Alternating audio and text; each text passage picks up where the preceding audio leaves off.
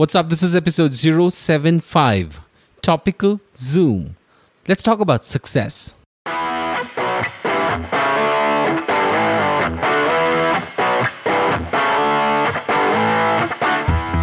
Welcome to the Design Your Thinking podcast, a show where we think, learn, and explore the product mindset so you can design better products every day.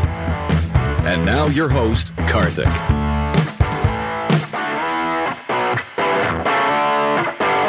Hey, welcome back to the show. This is another topical Zoom episode where we're going to spend time talking about success. We did this kind of a show twice in the past, uh, in episode 49, and again, we repeated it in episode 61. We talked about successes. In fact, the way we did this in the last two episodes and this one is we go through the Focus 40 format, and we've had a lot of guests in the Focus 40 format. So, what we do is go and deconstruct their success to begin with in these formats. So today in this show, I'm going to pick five of our guests from the past and talk about their success. So the first question I asked in Focus 40 episodes is about why our guests are successful, or at least why they think they're successful. So this one is a medley, and I'm going to bring in five of our guests from the past. So be prepared. And one thing I really invite you to do is as you listen to our guests, think about your success factor. Why are you successful? All of us are successful. How much ever we talk about success and how much ever we perennially seek success, we are indeed successful in whatever we do. We just don't realize that. So take a moment to reflect upon your success as you listen to our lovely, wonderful guests, and also take a moment to listen to the full conversation that I had with these guests if you haven't already listened to them. All right, let's jump into the show and talk to our first guest, David Fradin. David has been making products for over 40 years, working with companies like HP and Apple uh, back in the heydays, working alongside uh, the legendary Steve Jobs himself. And he also has worked with David Packard. So I talked to him about a lot of different things, including his first experience at Hewlett Packard and uh, Apple. So let's go and listen to both his first experience and what he learned. And that converted to his success in the early days at HP and Apple. And also, let's talk about his success. Let's do it.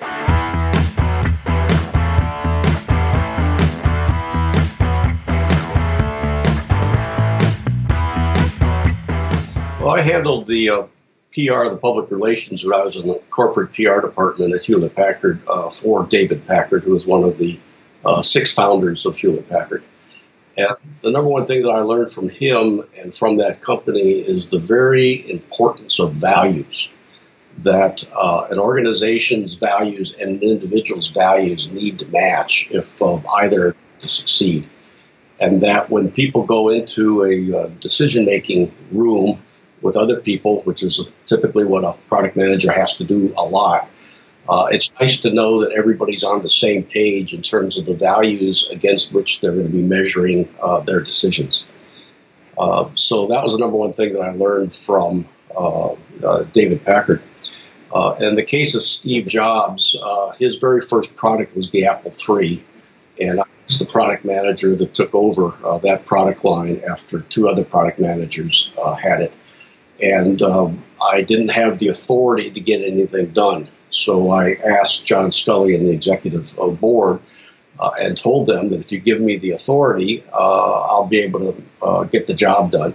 And they did, and we did and uh, we generated uh, enough profits uh, in the last year of the Apple III's life in order to help finance uh, the development of the Macintosh and employ about 1,000 to 1,500 people at Apple.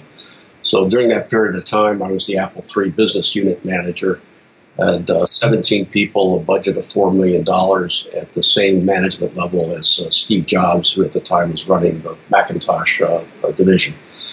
Um, the number one thing I learned from Steve is his vision. And uh, he, could, he could tell and taste what the market was going to be like six or seven years into the future. And when you put the combination of a vision together with a set of values, and Apple had a set of values called Apple Values, which was partially borrowed from the HP way, the HP's values. Um, and you put those two things together, and you have a winning combination. And in fact, when Steve came back to Apple in 19, I think it was 97 or 98, he said the thing that Apple had lost since he left in 1985 was its values.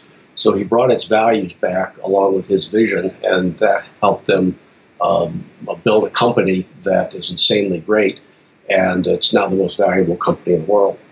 When HP had uh, its values called the HP Way, it grew 20% a year every year for 50 years.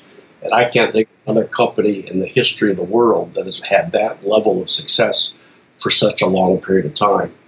Then, in uh, around 1998, I believe it was, uh, after David Packard uh, passed away, and there was a major fight with the board uh, over uh, the HP way, and the company dropped it. And HP has been floundering ever since. Uh, the HP way continues in, a, in another company called Agilent, which was a spinoff, which was the old test and measurement equipment. So you can see, and, and they have been fairly successful also, again, by having a set of values that everybody uh, abided by. All right, that's what David had to share when it comes to his early experiences with uh, HP and Apple. He worked with people like David Packard and um, Steve Jobs, uh, two re- really legendary figures. And what he talked about uh, when it comes to values and vision are two things that I personally value most when it comes to uh, product management or anybody who's leading a product to uh, to success. Some of these decisions aren't easy, and these things like vision and also knowing what are the company's values are extremely important for you to actually use as a beacon to make those decisions. And also, he talks about authority. Unless or until you're able to pull the trigger, you cannot be that as successful as someone who has authority to make decisions. So it's not about deciding, it's about executing those decisions. All right, let's continue our discussion with uh, David Fradin and listen to what he has to say when it comes to why he thinks he's successful.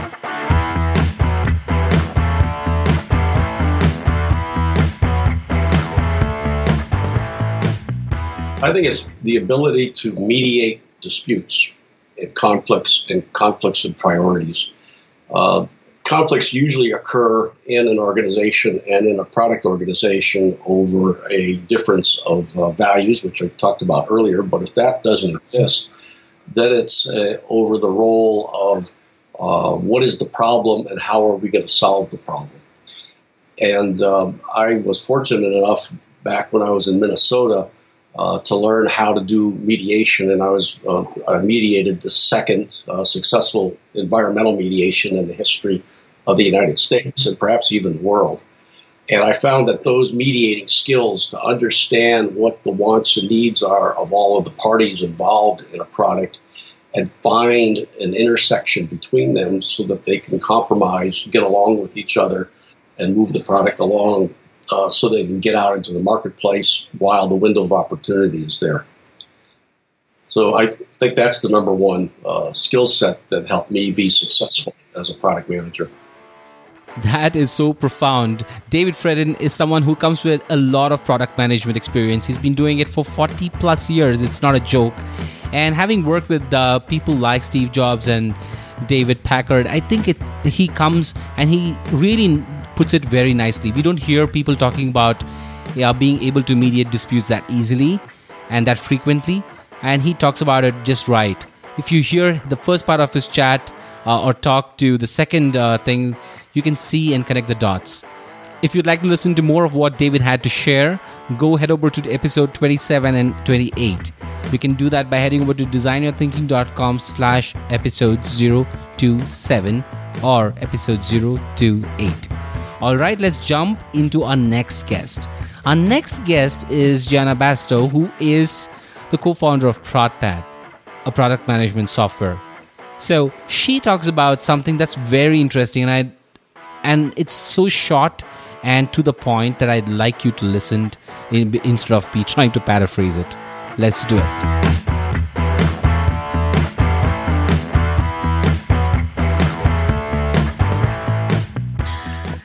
It's a really great question. And I think um, one of the biggest things that product managers can do is accept that they don't know everything, accept the fact that they don't have all the answers, and actually just start working with their team to uh, figure out what the best ways to approach problems are. You know, a company is made up of a bunch of r- really smart people, from developers to support to sales to marketing to everybody. The product manager's job is to work in the middle of them and help tease out the best product solutions based on everything they know. Um, I think that was something that I learned, uh, you know, probably a couple years into my role as a product person, was to really listen to the people on my team, really figure out what the best solutions were based on everyone's input, not just what uh, you know I could spec together myself. All right, I told you it's going to be really short and profound. Again, this is so, so important. And the reason I wanted to talk about this is most often we, as product managers or designers who are leading products, you know, tend to make decisions thinking that we know all, uh, all of what needs to be done. You know, we think we know it all. You know, having been uh, playing with the product for a long time, sometimes we tend to develop this blind spot that we know everything and we are making the right decisions. Again, going back to what David Fradin said and connecting it to what Janna had to talk about, it's all about knowing your vision and knowing the values that you want to stick around. Everything else is something that we need to learn and try and leverage the power of our team. So it's the team that collectively comes together to build the product. So never make a decision just by yourself. Try to bring in everybody else. But then, if you have to make a decision just by yourself, just go ahead, use the vision and the values. And of course, of, I hope you get the authority to make the decision. All right, if you'd like to listen to more of what Janna Bastow had to talk about, go head over to episode 24. That's designyourthinking.com slash episode 024. Our next guest is Lulu Cheng. She is a product manager in the discovery team of Pinterest, and she was another impressive guest I've had on the podcast. She talked about something very interesting again, and I'd like you to just give it a listen because this is so, so important. So let's jump right in.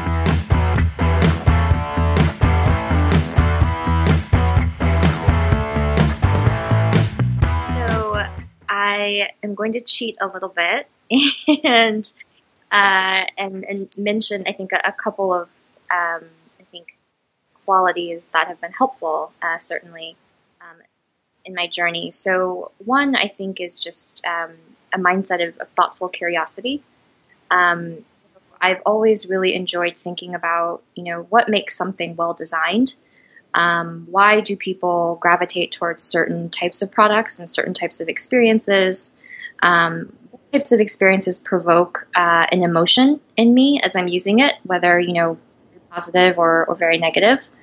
Um, and also just thinking about, uh, I'm, I'm really fascinated by how, um, even though technology is changing at such a rapid pace, a lot of the core problems um, and trends are uh, rooted in human nature and human behavior, and that really hasn't changed in you know centuries, really. So I think kind of the interplay of those two things is, is really interesting.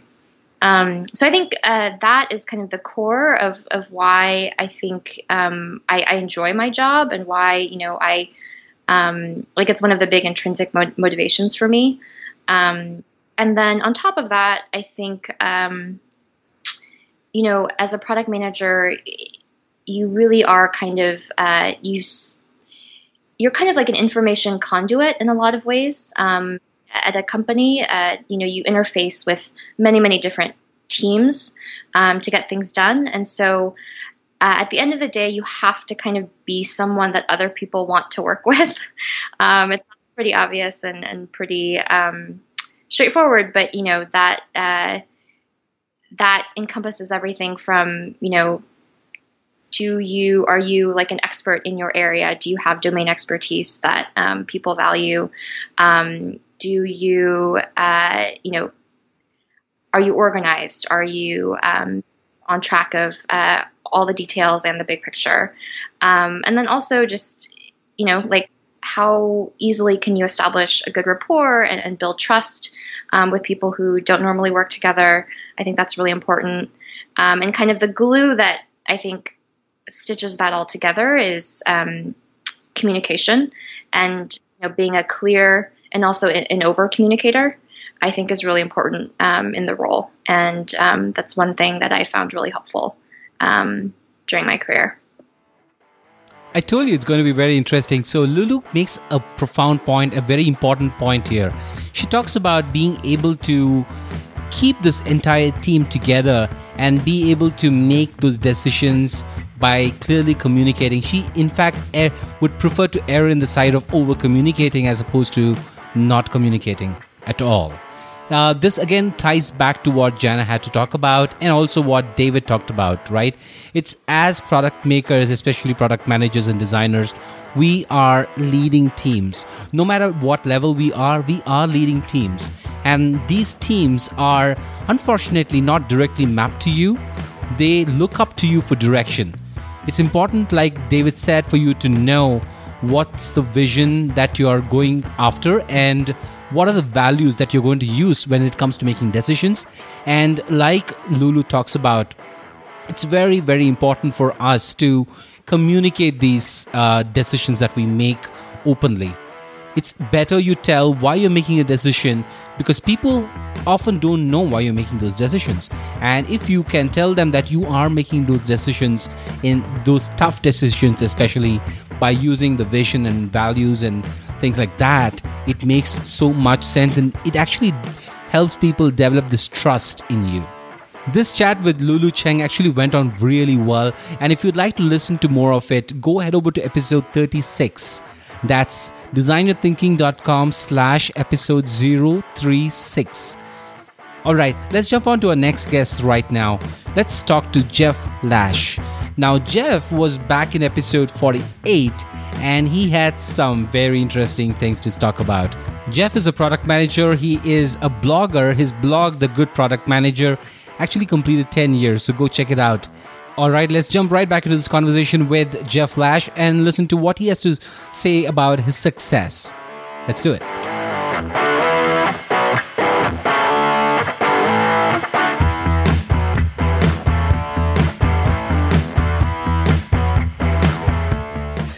Um, you know, it's hard to boil it down to, to one, but I think if there was one that probably stands out that I think other people can learn from, it's really empathy. And we talk a lot about having empathy for the customer and the user, and, and certainly that's that's obviously very important. But I think it's also empathy for the other people you're working with, because you know I, I've been in situations where I've seen product managers that have great ideas, they have great strategies, but they're not able to get those executed because they don't um, you know build the right relationships internally. They don't get the right funding and support. You know they they they might get something done but they burn bridges so to speak and going through it. So i think you know obviously there's been a ton that's been written including by myself about why it's so important to get have empathy for your customers and your users and and to, to help develop great products. But i think also that that extends to having empathy for the people you work with. And i think that's one of the things that that i try to do well. And i don't think it's done in a um, I, I, hope I, am not doing it in a pandering way, but I think it's legitimately. You know, I, I, want to understand the people I work with, and I, I very much feel that you know when um, a product is successful, when a team is successful, the product manager is successful. So I, you know, I completely from the very first day realized you know this is not a job you can do on your own. So you need to have good relationships with marketing and sales and with finance and with development and designers and and really I think you know. Um, just as an example, I remember years, years ago working on something, and we had this great idea for a feature. We had a great idea for something that would be great for users, and but when we talked with the developers, they were, you know, they weren't coming right out and saying um, that they didn't like it, but they were. You could tell they were kind of dancing around it, and so we could have easily said, "Well, no, this is what's important. Just go do it." But you know, having some empathy and using that in the conversation to understand, well, what is the why, why are you resistant to this? And, and actually, there were some other things going on within the organization, and there were some um, you know, technical, uh, uh, not challenges, they did some, some, technical questions or, you know, issues they thought it might bring up. So, you know, having, I could have just said, go, go build it, figure it out. But, you know, we had some, we tried to understand, I tried to understand what their perspective was, why they were resistant and said, okay, well, I, now I understand your concern. So now that I understand that, let's see if we can balance your considerations with, what we think is going to be the best thing for the customer. And we ended up, you know, I think solving it. And it not only worked out well for our customers, but I, it certainly got the development team on board, and, and they were much more willing to you know go the extra mile and help out with things in the future. All right, that is Jeff Lash for you. So he talks about empathizing with teams. Now, most often we talk about empathy. We always talk about user centric design. We talk about our customers. We talk about our users. But it's so less that we end up talking about our internal teams, our stakeholders, our people who are working with us, and in fact, the people who we are indirectly leading. So this is so important and connects very well with the point that Lulu Cheng made early on and Janna Bastow made early on and also what David had to talk about early on in the show. So this is very important because as product managers or designers leading product teams, it's extremely important for us to make sure that we actually give space and we understand our team members. We understand our different fu- our peers in different functions because as product makers we are clearly understanding why we're doing what we're doing but it so happens that people sometimes don't get it. Now it's our duty our job to reach out and educate people as to why we are doing what we're doing and more importantly how we are thinking. Now that's a great way for us to actually bring everyone on board and also uh, you know help them give feedback into what your thinking is whereby making them um, you know a part of the uh, of the decision. All right? You can listen to more of what jeff lash had to share. You can go to episode 48 you can do that by heading over to designyourthinking.com slash episode 048 switching gears our last guest today is Tristan Kromer now he is a grasshopper herder. Well that's not what his title is but that's the title of his blog and he's someone who is a lean expert and has be, worked as product manager and led product teams. So let's listen to what he has to say about what he thinks is the reason why he thinks he's successful.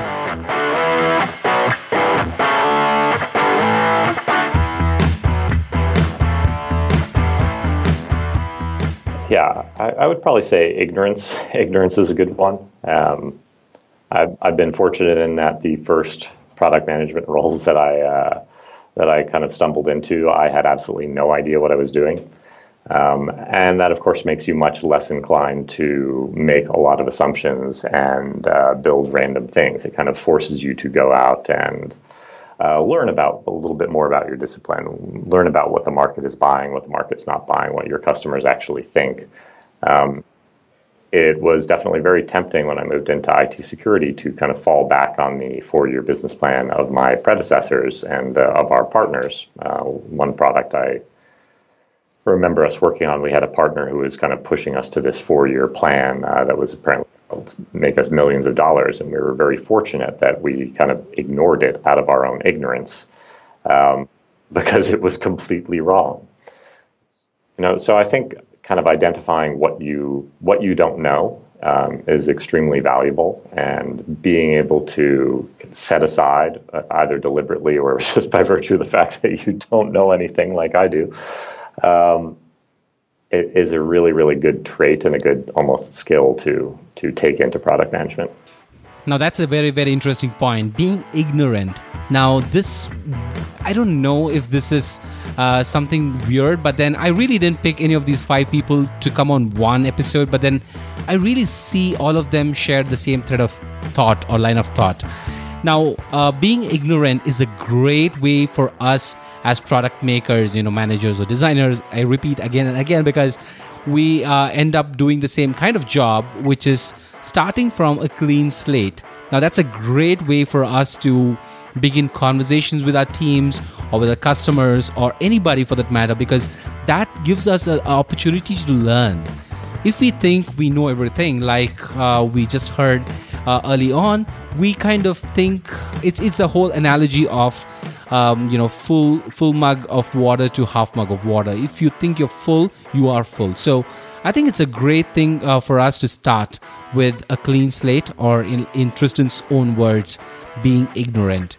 And that gives a lot of uh, confidence for our team members. Of course, you're not saying that I don't know where I'm going, but you're saying that I don't know, but I want to know, and I would like to know along with all of you. Let's learn together. Now, that's a great way for us to learn and at the same time develop this trust amongst our stakeholders and our team members. So, you can find more of this conversation with Tristan Kromer back in episode 34. You can do that by heading over to designyourthinking.com slash episode 034. Yes. All right. That's uh, bring that brings us to the end of this episode. I hope you enjoyed listening to it. And please, please, like I said early on, go take half an hour for yourself. Think about why you are successful. And if you've got an answer, please send me an email. In the email subject, just mention the episode number and tell me what you think makes you successful. All right. Thank you so much for your time, your attention, and everything that else that you've done to uh, listening to this show. If it's skipping a movie, thank you so much. I think you've done yourself a service.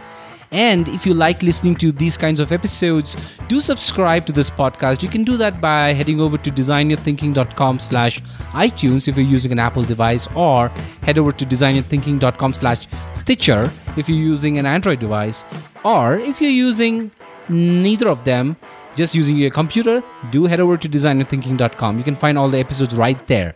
And uh, do uh, subscribe to my newsletter uh, by heading over to designyourthinking.com, scrolling all the way to the bottom of the page, and uh, you'll find a button. Click that, and you'll be asked to enter your first name and your email address. Do that. The reason I'm asking you to do that is because I want to have a conversation with you and I want to understand what makes you successful and how I and this community can make you more successful. All right? Thank you so much for listening in. You can find the show notes for this episode by heading over to designyourthinking.com slash episode 075. Thank you so much. Till I see you in the next episode, stay tuned, stay inspired. Cheers, keep pushing, my friend.